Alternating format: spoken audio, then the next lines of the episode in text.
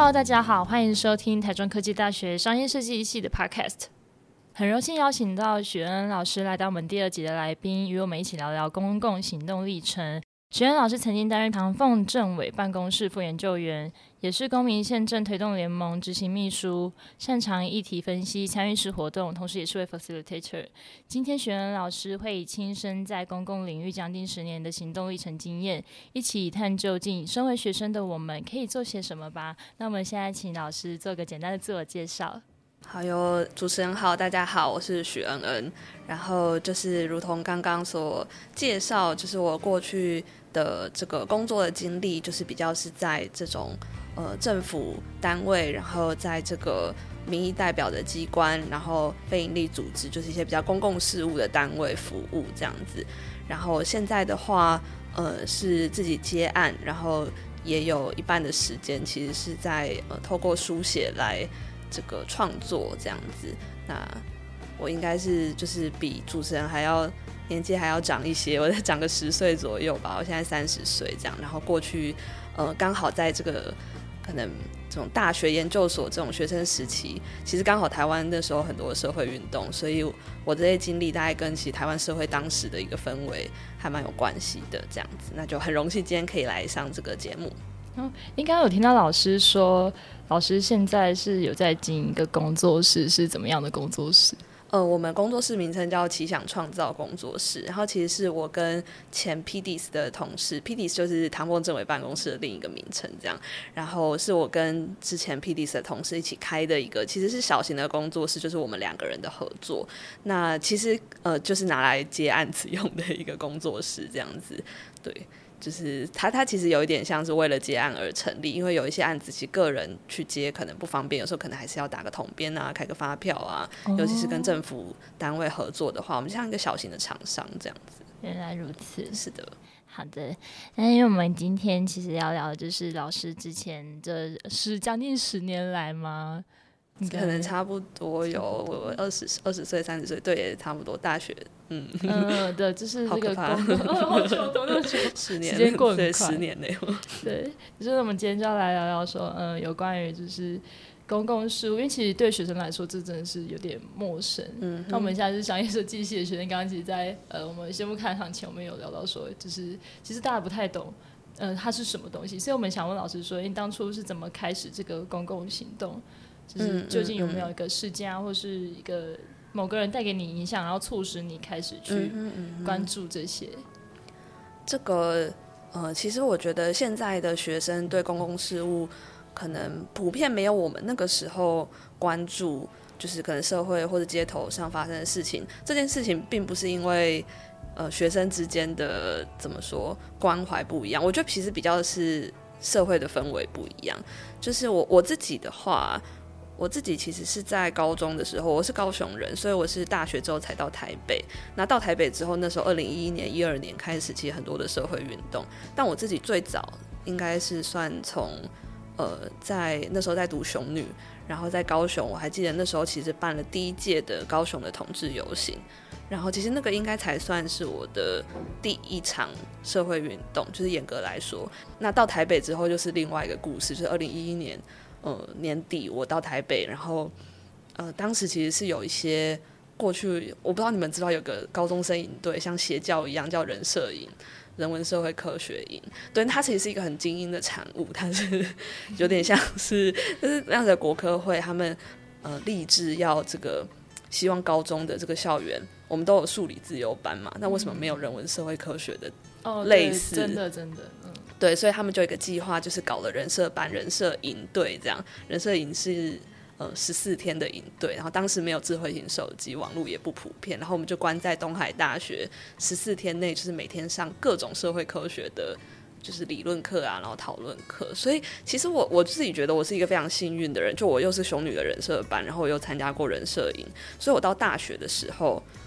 就是到台北之后，其实有一些人摄影的朋友，我们都一起从四面八方考到了台北的学校。然后当时我记得是土地征收条例的修法，二零一一年底。然后所以其实当时不管是性别运动，然后十月是十月底是同志游行，然后可能十一月或十二月是土地征收条例的一个一个集会，农民去齐聚在那个凯达格兰大道前面。然后，所以我我几乎从高雄到台北之后，因为过去这个人设影、人设班的这个养分，就就直接的开始进入街头。其实没有太心里当然可能多少还是会有些冲击，尤其第一次到凯道，或是第一次看到台北的同志游行，从台大医院出来就哇哦，就是真的是各种对非常华丽的各种，你平常不会看到街头上有所谓同志，就在十年前，可是。从台大医院站出来，哇，你就觉得回到家了。就是世界上你看到的都是，就是一些多元性别，然后包容的人。所以，所以，所以我觉得好像到台北之后就整个解放了，然后就一直一路 台湾的抗争风潮也刚好在那个时候带起来。一二年、一三年，然后一四年的太阳花，一二年是反媒体垄断，然后一三年有这个大埔的事件占领内政部，非常非常多的社会运动，然后大学生都是。很重要的一个参与的族群，嗯所以我们在大学里面社团就是很自然就会参加这些就是行动这样子。嗯，那对于我们就是非政治系社会学系的学生来说呢，可能公共行动比较陌生一点。那想请问一下，学恩老师，体制内是什么？体制内跟体制外这一个这个语境，我我自己觉得比较比较嗯比较活跃于公共。领域应该会是在这些我刚才讲的比较大的社会运动之后，因为尤其像是比如太阳花运动之后，很多的呃青年可能参与政治，他可能参选，或者是说他去服去公职服务，就像我就是也是。呃，有到政府里面去进入体制内的意思。对，其实其实对，所以才会有一个好像我们本来在街头好像是体制外，然后我们去上去去公务体系上班的是体制内这样子。体制这个东西。如果他真的要从比较可能社会科学的角度来讲的话，其实很多东西都是体制，比如说学校也是一个体制。我们去冲撞学不一定冲撞了，我们可能挑战学校的一些规则，那我们可能也是在跟这个体制做一个对话或是对抗这样子。可是我觉得，如果是在这个社会运动的语境之下，尤其是一四年太阳花运动之后，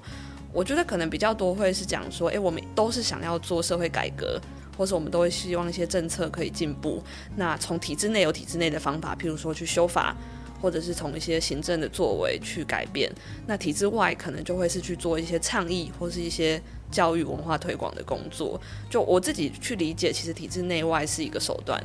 那但是社会运动或者社会改革的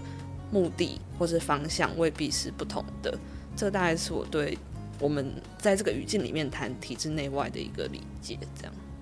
那刚才有听到学恩老师听到太阳化学运的部分，太阳化学运就是大家众所皆知的一个大型的社会运动。想询问一下，当时是如何发起的呢？这个其实我在呃，我研究所硕论跟就是我后来其实有跟老师们一起投稿一个期刊论文，就其实就是在处理你的你的这个问题，然后。嗯，大家所知道这场运动叫做太阳花学运，可是我们的论文完全就是在挑战这个观点，就说其实它不是一个学生运动，它不只是一个学生运动，因为大家知道太阳花运动二零一四年三月十八号冲进去立法院，然后占领下来嘛。可是其实从二零一三年就已经有一个由非营利组织，就是我们可能简称 NGO 一些社运组织所组成的一个反黑箱服贸民主阵线，所以。其实服贸协议这一个议题，在一三年就有很多的人关注，而且是很多专业的 NGO 在研究这个服贸协议到底对台湾有什么影响。然后最后是到了这个立法院有这个半分钟的事件，然后所以才召集了很多的，应该说一种民怨，然后学生投入，然后去占领这个行动。所以这个发起真的要说的话，可能从一三年的这个 NGO 的联盟开始做这个议题的研究倡议。最早应该是这样子。那如果是就占领立法院这个事件本身的话，这个其实也是 NGO 跟学生，就是各个就是关心这个议题的公民社群，有先类似先一起讲好各自的分工。呃，外面有人静坐啊，有人绝食抗议啊，然后有人呃什么时间点要冲撞进去这样子。那可是其实没有人觉得可以成功的占领立法院。就是我 我要我要回到那个历史现场去讲一下，就是。一四年之前，我们就有很多所谓比较冲撞的行动，可是从来没有成功的占领一个地方太久，就是会被警察就是驱离走，这个才是比较常见的状态。然后，所以三一八占领下来之后，我们居然成功的挡下了警察的清场，然后非常多的人开始涌入到现场来，然后里面外面都很多人，所以警察没有办法清场。然后其实也有一些呃所谓政治人物帮忙，对，就是立法院的警察不要去清场的这件事情。其实当时我我记得我我还记得我那时候在青岛东路吧，就是立法院外面的一条路，那时候我还没有进去，或者是我又再出来。外面喊的口号就是请王金平院长不要动用警察权，就是其实大家在现场是诉求是施压给政治人物给立法委员，因为他们可以跟立法院内的警察做沟通，所以就是这场运动可以产生除了前面的累积，还有当天这个行动所创造出来的那个能量，然后舆论的施压，然后大量到现场来施压的人，所以才有办法去把那个场子给。就是稳固下来，占领下来，后来就持续了几十天这样子。那所以这个是有，就是非非常多人一起促成的工作。而且应该其实时间是从更之前就慢慢开始。对，如果不是因为前面有那些酝酿、那些议题分析的工作，然后那些动员的准备，而且其实民众要认识一个议题，其实也也需要时间，然后需要媒体的帮忙。我不知道你们知不知道 G 零 B，就是 Gov Zero，就是。呃，他们是一群有点像工程师或骇客的一个社群，呃，他们不是一个固化的组织，他们 G 跟 G 就是 G 跟 V 就是英文 G 跟 V，它中间那个零就是想要去模仿那个 O G O V 变成 G 零 V 这样，就是从政府变成临时政府，对对对，那 G 零 V 像他们其实是一个。比较技术性的角色嘛，就是工程师，或是他们就很会做直播弄网络。那像立法院占领的时候，里面是没有讯号的。后来还有去调动一些什么那种通讯厂商的那种特别的基地台的车啊，然后到外面，这些其实都是很多不同位置的人，就是发现了，应该是终于有一个破口，大家其实呃累积很多的不满，然后。也过去可能很有吸收到一些资讯，只是没有一个可以去发挥的一个标的。可是这个标的一旦出现了，四面八方的人就会想办法用它可以去帮助这个运动的管道，然后投入到里面。所以像 G 零 B 就是一个我觉得蛮有趣的例子，这样子。那刚才徐恩老师您提到，就是很多人聚集在这个立法院，那大家有没有什么方式是可以互相沟通的？组织又是如何去规划起来？现在回想那个时候的沟通，其实是非常的混乱，但是这个混乱又其实要看是跟谁比。就 刚有提到说，我们没有想到会可以占领。过夜，然后一天、两天、三天嘛，这个这个是我们没有办法预期的。那立法院还有一个不错的好处是，它是一个封闭的空间。像国外一些社会运动，如果是在街头上面的话，那它没有一个被划定好的一个疆域，那可能就会更难开会、更难沟通。这样，立法院有这个，或者说议场本身它是有一个疆域的，它有一个边界，可是有这个边界就会有。这个边界外跟边界内，然后谁会不会被排除？我们要怎么认定谁是我们沟通的对象的这个问题？所以当时其实有很多沟通上面的冲突，但是我可能呃只能就我有参与到的部分来分享。那像我可能就是一直都待在议场里面的人，那所以议场是一个是一个空间，然后它每天有非常多的行政事务。就是你们可能想得到或想不到的，譬如说外物资跟内物资组，就是譬如说，就光物资组就要分内外，因为外面是济南路、青岛东路，然后很很大的范围，然后里面，所以其实物资需要配送的，然后媒体也需要分，比如说外媒组，外媒要分不同语言的组别，然后清洁啊什么，然后这种各种各种的组别，然后光是这个就很需要沟通。那我我比较碰触到的，并不是比较大方向的运动决策的这种会议。我当时其实就是协助场内的这种各种维持占领的各个分工的组别，以及进来静坐的人们，大家怎么一起沟通。那我们那时候其实很，其其实很前现代啦，就其实也没有也没有什么太好的方式。我们在议场的二楼有一间。很大的会议室吧，然后好像是院长的什么，我有点忘记。我们睡在那边，不知道那间叫什么名字，院长的休息室之类的。然后就是各组派代表来，然后就大家开会，然后拿一个小白板，把每天要讨论的事情写下来。然后隔天可能有活动，round down 是什么，然后哪个乐团要进来，哪个政治人物要来，我们要不要让他来？然后联席会议就是做决策的那些人的会议要怎么落实在我们的工作之中？然后我们要不要接受等等的？然后大家在议场里面遇到什么状况了？然后我们收到一箱很奇怪的物资怎么办之类的？就是有时候会开，我记得我有一次有一天，可能应该是三二四之后了，好像开了八个小时，一整天加起来的会开了。就是总共八个小时的样子，非常非常可怕。就是我们这很前现代，那时候也没什么方法，也不太懂议程，然后要怎么好好的主持讨论，以及我们要怎么去划定那个参与会议的边界。那时候我其实尽可能想要比较包容性的，因为大家对于决策的会议排除很多人不满，所以我就觉得议场里面我们应该要尽可能包容，想要开会的人都来，可是会就会开不完，然后大家都很多情绪，都没睡饱，都跟家里吵架，然后。各各种要把工作丢着，然后所以那那其实是一个灾难。但是现在想起来，也也幸好大家都互相信任吧。所以我们其实没有很明确的组织化，可是就是各司其职的，至少很和平的撑到了就是最后的退场这样子。嗯，那我们就是其实听完老师关于就是在太阳花学运这段期间的分享。因为我刚刚有思嗯思考一下他的这个路径，以学生的角度去参与的话，好像是会有 NGO 先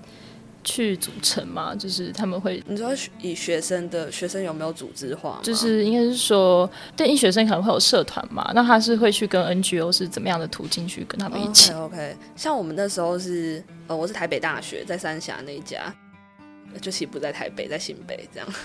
那我们我们是翻墙，我们叫翻墙社这样子。然后每一个学校的学运社团，我们叫意义性社团啊，意义是不同的那个意见的意思。每个学校的社团名称不一样，这样子。那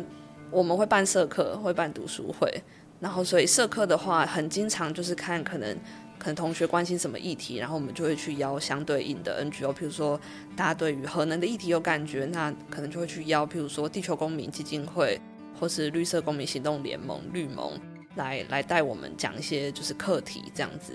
然后或者我们我记得我们当时好像有一起读书会读像是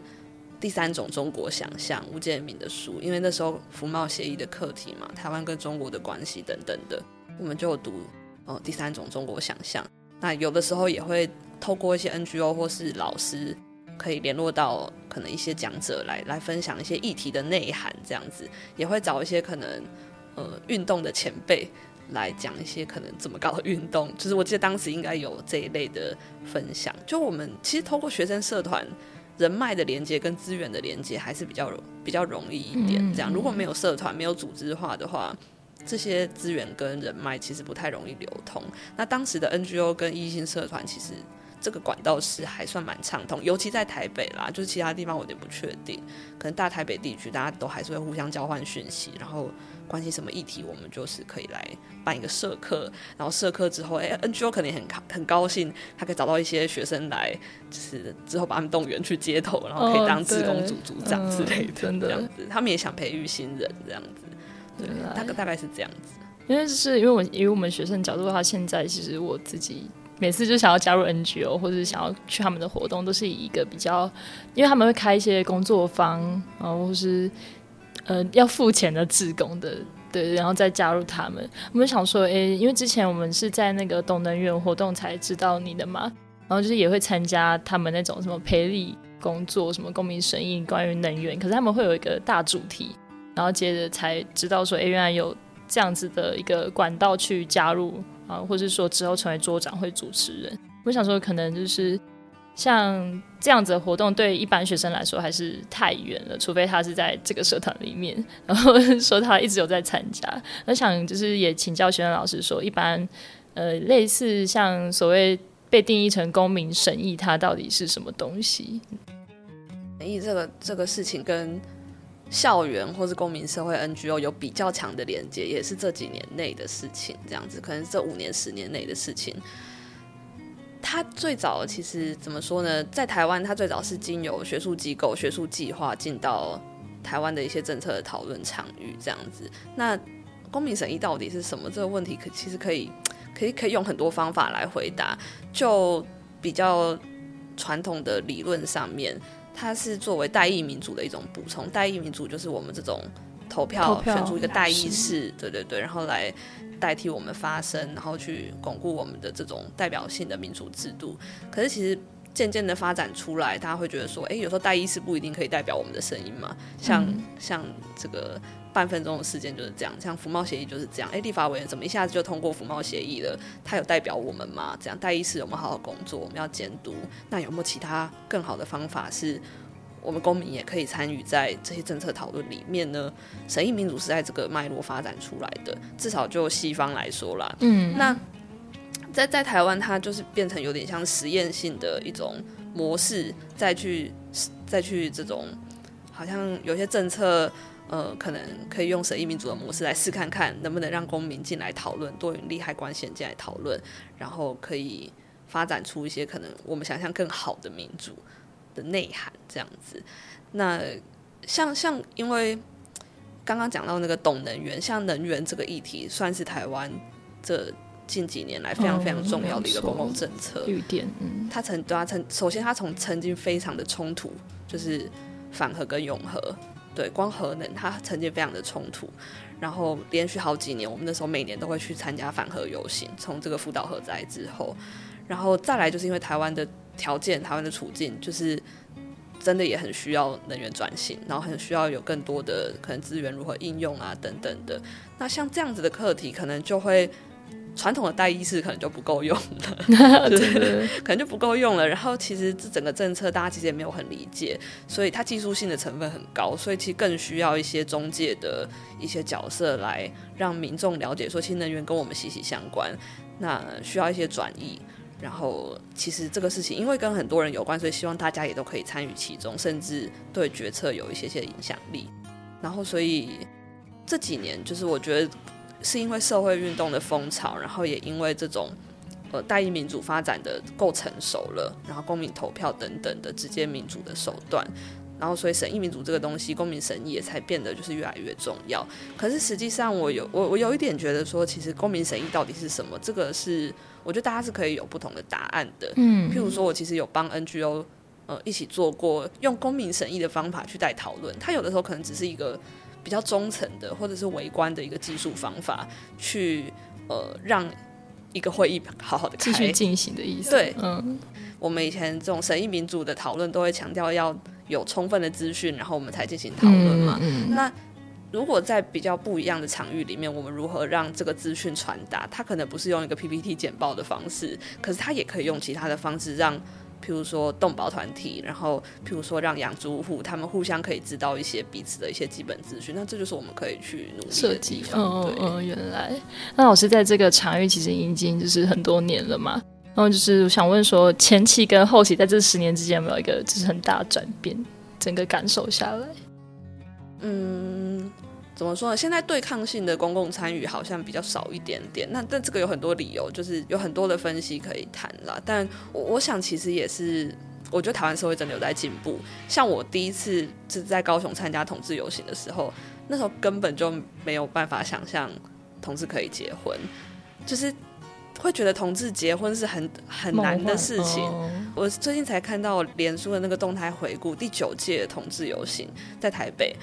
然后张悬，他那时候还不叫安普，他是叫张悬。他唱这个结尾唱唱宝贝，然后就讲说啊，我们台湾社会因为有一些比较保守的缘故啊，然后所以同志要结婚可能还有点困难啊，什么等等。可是其实到了今天，就是我们身边可能都已经，我都已经参加过一些同志的结婚典礼，都已经包红包给他们过了。那所以同样一个议题，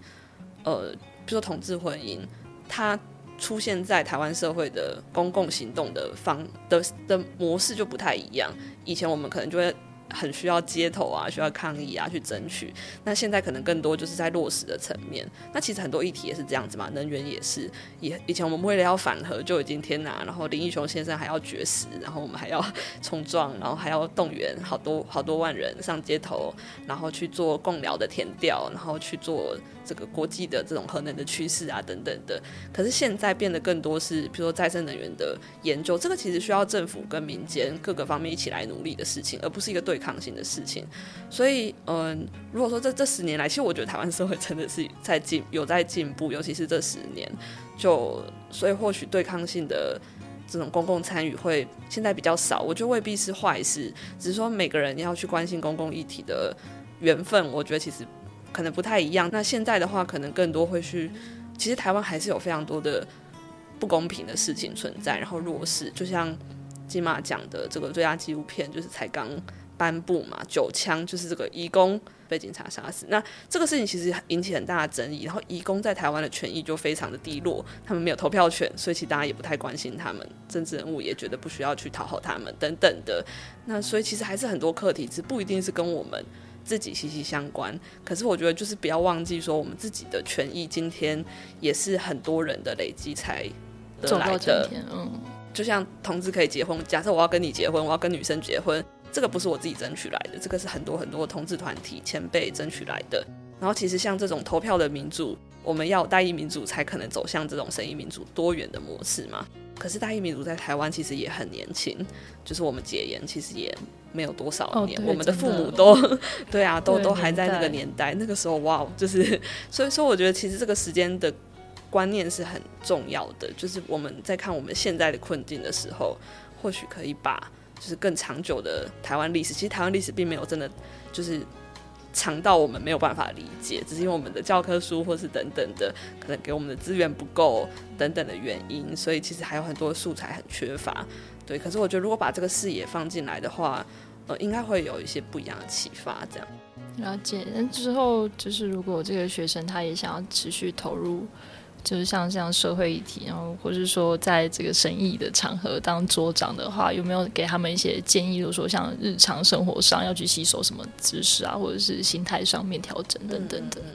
像是在这个审议的会议啊里面担任这种 facilitator，或者就是在各种的场场域啦，就是你做转译或者做这种协调啊、带讨论引导的工作。其实我我觉得技术都是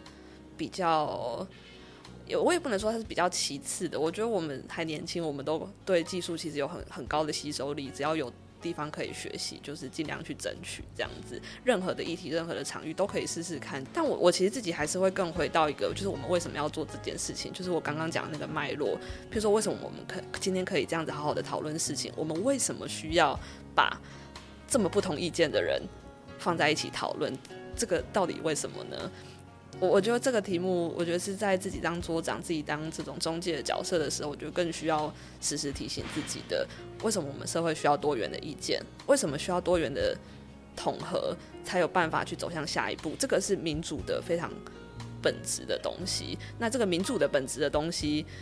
它是需要放在在地的脉络去理解的。所以我还是就会觉得说，我们其实没有办法把公民审议或者是桌长这些技术跟价值是完全分开的东西。其实工具跟价值这两件事情是要一起思考的。那所以，嗯，我觉得审议要放在整个民主化的脉络里面去理解。所以我会比较希望说，嗯，大家只要有任何场合都可以去试看看，去做主持、做讨论，然后关心公共议题，或者是看一下大家怎么去整理公共议题。很多的 KOL 他们整理的怎么样？他们是不是真的？呃，就是他们背后的观点是什么，这都可以尝试去分析，然后尝试去组织一些志同道合的人，或者是校园里面可能愿意跟你讨论的人，两个三个，然后其实那个过程就是一个很好的练习了。然后这我觉得这个其实也才是所谓民主落实到日常的一个体现，这样子。嗯，就应该要去跟他人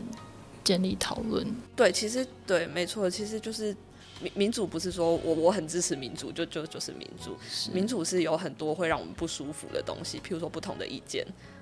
那我们必须要容忍它存在。如果我们这个社会全部都同个意见的话，那一定不是民主。就算是我们再怎么支持的，譬如说同志婚姻好了，那有一个反同婚的人，他是不是台湾人？他是不是我的邻居？我要不要跟这个人一起生活？要，这就是民主。我们要跟这个人一起有某一个一起生活的方式，一起讨论的方式。所以，我我我觉得我觉得是这样没错。好，谢谢学恩老师与我们谈这公共行动历程，甚至到后面我们该如何去参与。期待我们下一次有关这个书写创作的内容与大家见面，拜拜，拜拜。